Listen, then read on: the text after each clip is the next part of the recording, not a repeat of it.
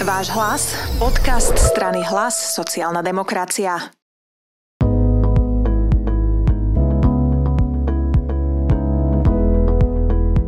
Takto uprostred prázdnin sa mi podarilo konečne dostať pred mikrofón nášho podcastu aj nového člena, ktorý je členom predsedníctva a je ním Bráňo Becik. Vitaj. Ďakujem pekne za pozvanie.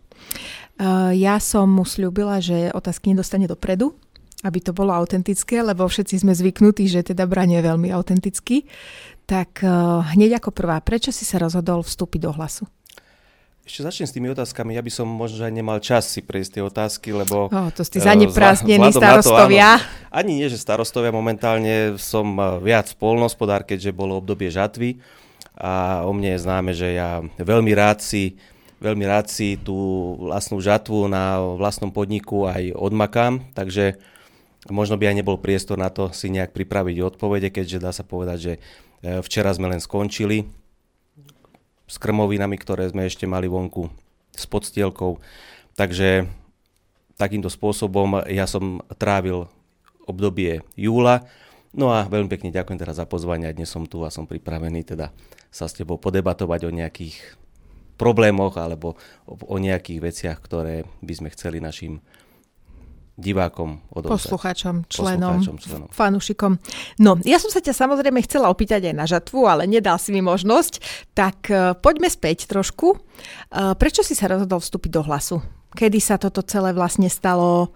A či to aj neľutuješ už po tom nejakom čase, lebo už máme za sebou aj dobré časy, aj horšie časy, turbulentné časy nás čakajú.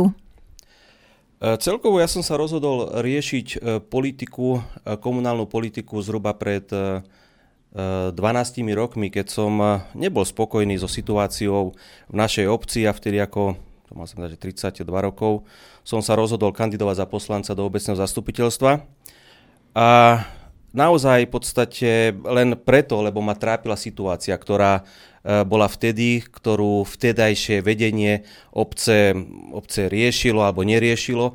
No a naozaj sa tak nejak z tých 12 poslancov zo mňa stal akýsi vlk samotár, ktorý naozaj verejne poukazoval na nedostatky, na problémy a snažil som sa ich, bohužiaľ, aj keď som bol vtedy sám, som bol mladý chlapec, tam vtedy s tou staršou garnitúrou, ktorá tam dlhodobo pôsobila, tak som s nimi bojoval jednak s kolegami poslancami, ale aj s vedením obce, so starostom vtedajším.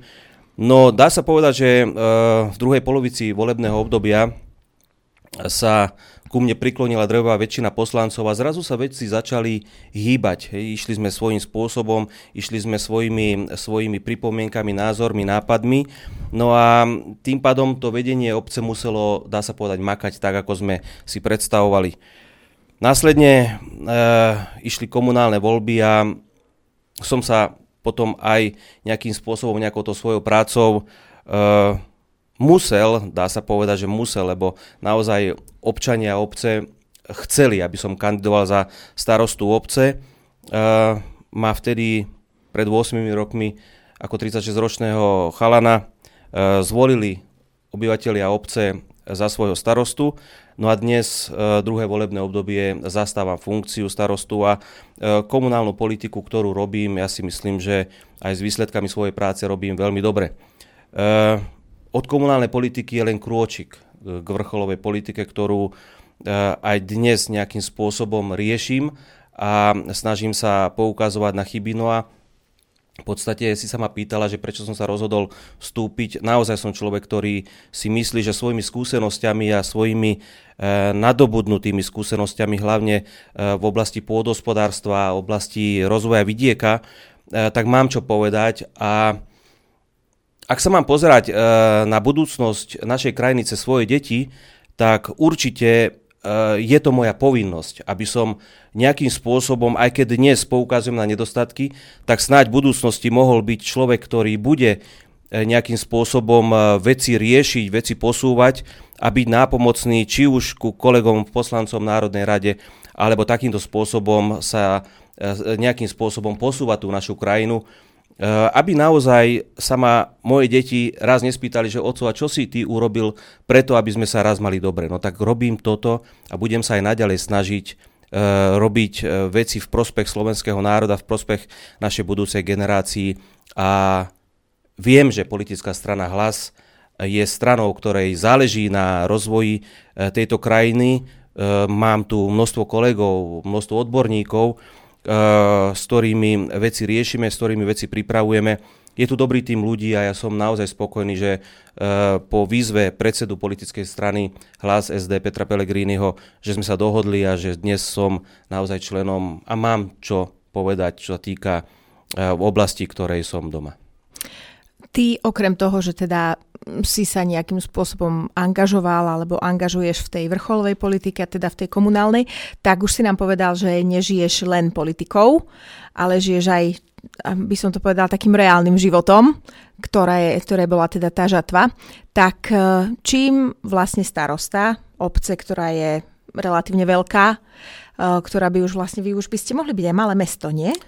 My splňame podmienky byť mesto, tam je podmienka, aby tam bolo školstvo, stredné školstvo, aby tam bola poliklinika a obyvateľov nad 5 000, takže my toto všetko splňame, len musím povedať, že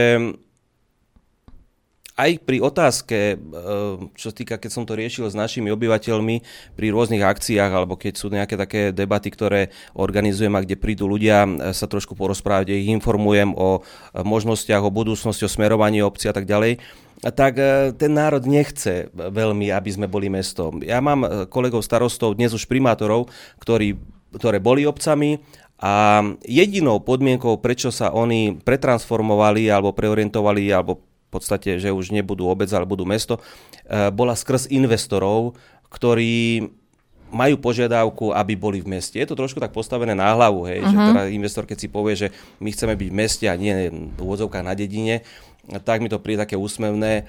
Nie, ja som hrdý na to, že my sme obec, sme veľká obec, dá sa povedať, že patríme medzi najväčšie obce na Slovensku, a tak by som chcel, aby to zostalo. V minulosti, možno nejakých 500 rokov dozadu, sme boli mestom, sme boli trhovým mestom, dokonca sa mi dá, že aj chvíľku okresným mestečkom, ale bolo to veľmi, veľmi dávno a tá minulosť tam je takáto, ale ja si myslím, že byť hrdý na vidieku a byť hrdý to, čo robím a rozvíjame to v prospech našej obce, tak je fajn. V konečnom dôsledku, veď my máme najviac osídlený vidiek spomedzi všetkých členských krajín Európskej únie. My musíme byť na to hrdí a ja preto chcem, aby sme boli hrdou obcov. Je leto, uprostred leta teda.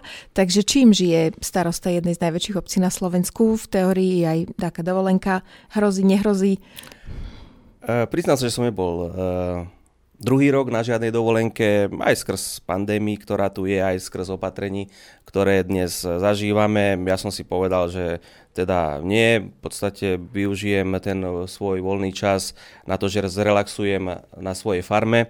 V podstate tam chodím aj s mojimi deťmi, ktoré nejakým spôsobom aj už zaštepujem do tohto odvetvia. Ma teší to, že ich to naozaj baví a že inklinujú k tomuto odvetviu. No a som pred otázkou a bol pred dilemou, že môj starší syn, ktorý je dnes osmak, tak mi dal naozaj minulý týždeň otázku, že čo by sa stalo, keby aj on išiel v šlapajách a študoval pôdohospodárstvo. Musím ale povedať, že na jednej strane ma to veľmi, to by si mal byť hrdý otec. Veľmi ma to potešilo, až ma to zahrialo pri srdci. Na druhej strane, ale keď sa mám pozrieť na odvetvie, ktorému sa ja venujem viac ako 22 rokov, tak mám obavu, či naozaj týmto mojim schválením alebo rozhodnutím môjmu staršiemu synovi urobím dobre. Za posledných 10 rokov naozaj sme svedkami toho, že to odvetvie klesá. V ostatnom čase zase ma neskutočne teší, že slovenský národ si uvedomuje, že zdravie, skutočne zdravie ide cez potraviny, ktoré máme dnes na stole. Oveľa žiadanejšie sú aj slovenské potraviny na tých stoloch, v reštauráciách. Začínajú byť neskutočne žiadané, to je úplne, že naozaj nič viac si slovenský prvovýrobca nemôže prijať. Ale vzhľadom na to, že degradáciou slovenského poľnohospodárstva, likvidáciou závodov, ktoré sme tu mali, pôdy z našich lúk a pasienkov, zahraniční farmári, ktorých tu máme, ktorí sa sem tlačia, netlačia sa sem skrz dotácií, ktoré tu máme, ale skrz toho, že sme krajina, ktorá má výborné pôdno-klimatické podmienky. Ja som sa napríklad nestretol s tým, že by slovenskí poľnohospodári farmárčili v okolitých štátoch Európskej únie, ale sme svedkami toho, že dnes tu máme farmárov z niekoľkých členských krajín Európskej únie, možno z 15, a oni sú tu nie naozaj kvôli dotáciám, oni sú tu naozaj kvôli tomu, že tá pôda, ktorá tu je, tá pôda dokáže vyprodukovať a nasýtiť slovenský národ. Bohužiaľ, dnes ale produkcia slovenských poľnohospodárov je mizivá. Stačí, keď sa pozriete na maslo z Liptova, ktoré máte dnes v obchode za 2,50 a vedľa toho máte nemecké maslo za €20. To hovorí za všetko. To hovorí za to, že členské krajiny alebo vlády v okolitých štátoch pochopili dôležitosť výroby domácich potravín a podpory domácich poľnohospodárov, prvovýrobcov, ktorých podporujú, dotujú a dnes títo ľudia sem dokážu cez svoje obchodné, nastrčené obchodné reťazce, ktoré sú tu, myslím potravinového charakteru, ktoré dobre vieme, že viac ako 66% slovenského trhu s potravinami ovládajú zahraničné nadnárodné skupiny, tak sem dokážu pretlačiť svoj lacnejší tovar, aj keď dá sa povedať, že rovnakej kvality, niekedy ale sú to potraviny otáznej kvality. No a takýmto spôsobom sú títo obchodníci chránení, veď máme na pulte slovenský tovar. Lenže slovenský zákazník, vzhľadom na to, že ho táto vláda doslova dokopala a že naozaj títo naši obyvatelia melú z posledného, logicky siahne po tom lacnejšom výrobku, po tom lacnejšom tovare. No a títo obchodníci sú tým pádom krytí, že slovenský zákazník nesiaha alebo jednoducho nekupuje slovenské produkty. Je to chyba nastavenia tejto vlády, ktorá zabudla podporovať toto odvetvie a takýmto spôsobom sa tu rozmáhajú zahraniční farmári a bohužiaľ dnes to aj vidím opatreniami, ktoré nastavuje ministerstvo pôdohospodárstva, ktoré vzhľadom na to, že sa vymenil minister, tak si vypýtali ďalších 100 dní, dajte nám pokoj. Dobre vieme, že okolo 500 dní tu máme súčasnú vládu a pomaly 200 dní sme im už mali dať pokoj vzhľadom na to, že sa vymenili či už premiéri, či už niektorí ministri. Ale ty vidíš riešenie, dá sa to riešiť. Ja teraz sa nepýtam ako, ale dá sa to riešiť. Hej, nie je to už nejaký taký proces, ktorý je už kvázi nezvratný. Nie, ja som optimista, ja viem, že slovenský národ, aj poznám slovenský národ, aj slovenských prvovýrobcov, aj mojich kolegov, ktorí jednoducho chcú pracovať, majú na to, vedia akým spôsobom, len bohužiaľ naozaj tí ľudia, ktorí dnes chcú pracovať, ktorí sa chcú rozvíjať, ktorí svojou prácou aj formujú tú našu krajinu. Si povedzme, že taký zahraničný farmár tu nebude vysádzať remísky, starať sa o divú zver alebo nejakým spôsobom zakrmovať v zime, ale ten človek, ktorý žije na tom vidieku, ktorý za tým svojím domom, za tým svojím humnom má svoju lúku, má tam pustený nejaký dobytok, tak, alebo sa stará o tú pôdu, produkuje základné potraviny, tak on svojou prácou určite bude prispievať zodpovednejšie k životnému prostrediu, čo silne pochybujem, že to dnes robia Dáni, alebo Holanďania, alebo Nemci, alebo Taliani. Takže ja viem, že naša krajina nie je ešte v týchto veciach za hodinou 12, ale naozaj za 5 minút 12 už je. Ja preto pevne verím, že náš slovenský národ pri najbližších voľbách, či už to budú riadne alebo predčasné, sa nenechá opäť nejakým spôsobom zaviesť a budeme si voliť menšie zlo. Treba si voliť naozaj ľudí, ktorým záleží na tejto krajine, ktorí svojou prácou pristupujú zodpovedne, ktorí aj hovoria o nedostatkách, ktoré tu dnes sú. Poukazujeme na nich aj našej politickej strane Hlas.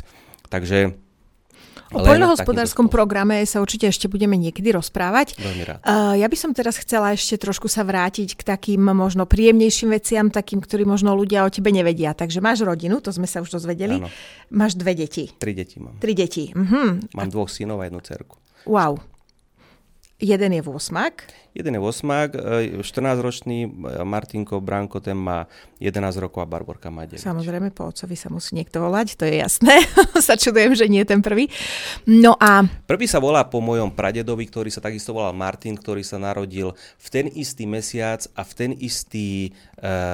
ten istý mesiac a 100 rokov predtým, ako sa narodil. Martin sa narodil v 2007 a môj prastarý otec sa narodil v roku 1900. Tak sme mu dali skrz toho aj meno Martin po mojom pradedovi, ktorý sa narodil 100 rokov pred ním v ten istý mesiac.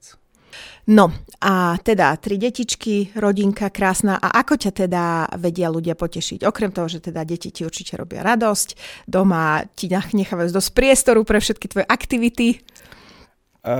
Tak ja som v podstate spokojný vtedy, keď naši obyvatelia našej obce sú spokojní. Som spokojný vtedy, keď sa stretnem v uliciach hoci ktorého mesta alebo obce a ľudia ma spoznajú a povedia, že tú moju činnosť, ktorú dnes robím, že to robím dobre a len tak ďalej. Takže toto je v podstate také nejaké zadosťučinenie toho, čo robím a naozaj ma to poteší, ale skutočne cítim sa viac starostom našej obce a tak aj robím a v podstate všetky moje kroky, všetky moje rozhodnutia, ktoré robím, tak smerujú v prospech toho, aby náš obyvateľ našej obce aby sa cítil komfortne, aby sa vracal zo svojej práce domov veľmi rád a žil v pokojnom prostredí. Ako sa dá zlúčiť rodinný život s politickým životom? Nie je to ťažké, náročné? Niekedy nelutuješ, že si sa možno dal na takúto dráhu? A vieš čo, ani veľmi nie. V podstate je to to, čo ma naplňa. Musím povedať, že naozaj táto práca ma naplňa, táto moja aktivita ma naplňa. Je to naozaj niekedy, sa to sklbiť nedá a raz musí ísť rodina bokom, raz musí ísť práca bokom, raz musí ísť politika bokom. Takže, ale nejakým spôsobom sa to snažím, však v podstate kde má 24 hodín, tak niekedy obetujem odpočinok alebo voľný víkend na to, aby som nejakým spôsobom sa vedel venovať buď jednej, druhej alebo tretej činnosti. Ale ak si mám vybrať, tak v prvom rade je to vždy moja rodina, moje decká, ktorým sa snažím venovať čo najviac. Tí, čo majú deti, vedia, že už takíto moji pubiši, jak ich volám, tak už to není o tom, že tie malé decka tam pobehovali a boli zavesené na mne. Dnes už v podstate si oni nejakým spôsobom aj ten svoj voľný čas so svojimi kamarátmi organizujú. No a čím ďalej a z roka na rok ja pociťujem, že ich mám menej a menej, ale to len skrz toho, že v podstate už si idú nejakou to svojou cestou, ale vždy vedia, že ocino je ocino a keď ho potrebujú, tak vedia, že mu vedia, kde zavolať. Každopádne, okrem detí určite ťa budeme potrebovať aj my ešte tu. Na záver sa ešte chcem opýtať takú vec, že teraz máme ešte nejakých pár týždňov leta pred nami, tak čo sa chystáš robiť? V podstate my teraz, vzhľadom na to, že aj minulý rok v obci sme nejakým spôsobom nevedeli organizovať žiadne aktivity, žiadne akcie, žiadne... Asi kvôli pandémii. Kvôli pandémiám hlavne, tak dnes sme sa vrhli na to, že my máme také obecné dni okolo v polovici septembra. No, je otázne, vzhľadom na to, že počúvame správa zľava, že príde pápež na Slovensku a po jeho návšteve by sa to malo všetko uzavrieť. Je otázne, či to akurát nechytíme, alebo či nebudeme spadať práve v ten víkend do tých... Uvidíme, ale nejakým spôsobom naozaj dnes sme v tom štádiu, že pripravujeme akcie, aktivity. Dá sa povedať, že od septembra až do budúceho septembra nánovo pripravujeme interpretov, lebo o nás je známe, o našej obci, že ja sa aj nejakým spôsobom snažím byť takou strediskovou obcou okolitých menších obcí, kde tie to ešte povedz, ako sa tá obec volá, lebo to sme vlastne nespomenuli. Takže pán starosta Dvorov nad Žitavou všetkých pozýva na kultúrny program. Ale o mne to je známe, že v podstate ja každého pozývam veľmi rada. Tie akcie, ktoré my robíme, sú naozaj úderné a ja sa snažím pozývať rôznych známych interpretov, rôzne známe kapely, robíme tam kultúrny program a takýmto spôsobom my sa nielen zviditeľňujeme, v podstate nemusíme sa až veľmi zviditeľniť, ale pomáham tým mojim okolitým starostom a starostkám, ktorí tých financií nemajú bohviako veľa na takéto úderné akcie a ešte do toho nejaké nezmyselné nariadenia vlády, ktoré sú, ale tomu by som sa tiež potom až niekedy v budúcnosti vedel. Môžeme si dať samostatný rozčúlený podcast do tom, áno. Áno, takže takýmto spôsobom pomáhame a tí obyvatelia z okolitých obcí veľmi radi navštevujú tieto naše kultúrne podujatia. Pozývam aj vás najbližšie, keď budeme mi takéto niečo organizovať, určite áno. Ale dnes, alebo v týchto týždňoch pripravujeme tieto rôzne akcie a aktivity, ktoré, dá sa povedať, že na rok dopredu budeme mať zarezervované. Výborne. Ďakujeme veľmi pekne za tvoj čas. Čaká nás asi horúca politická jeseň, takže verím, že nie si za týmto mikrofónom posledný krát. Oddychni si trochu ešte. A teda v nejakom septembri, októbri sa uvidíme znovu a kľudne si môžeme dať podcast aj o tom, čo treba pre slovenské pôdohospodárstvo, poľnohospodárstvo a rozvoj vidieka. A taktiež kľudne si môžeme dať nejaký rozčúlený podcast o tom, ako to tá vláda zvláda, respektíve nezvláda.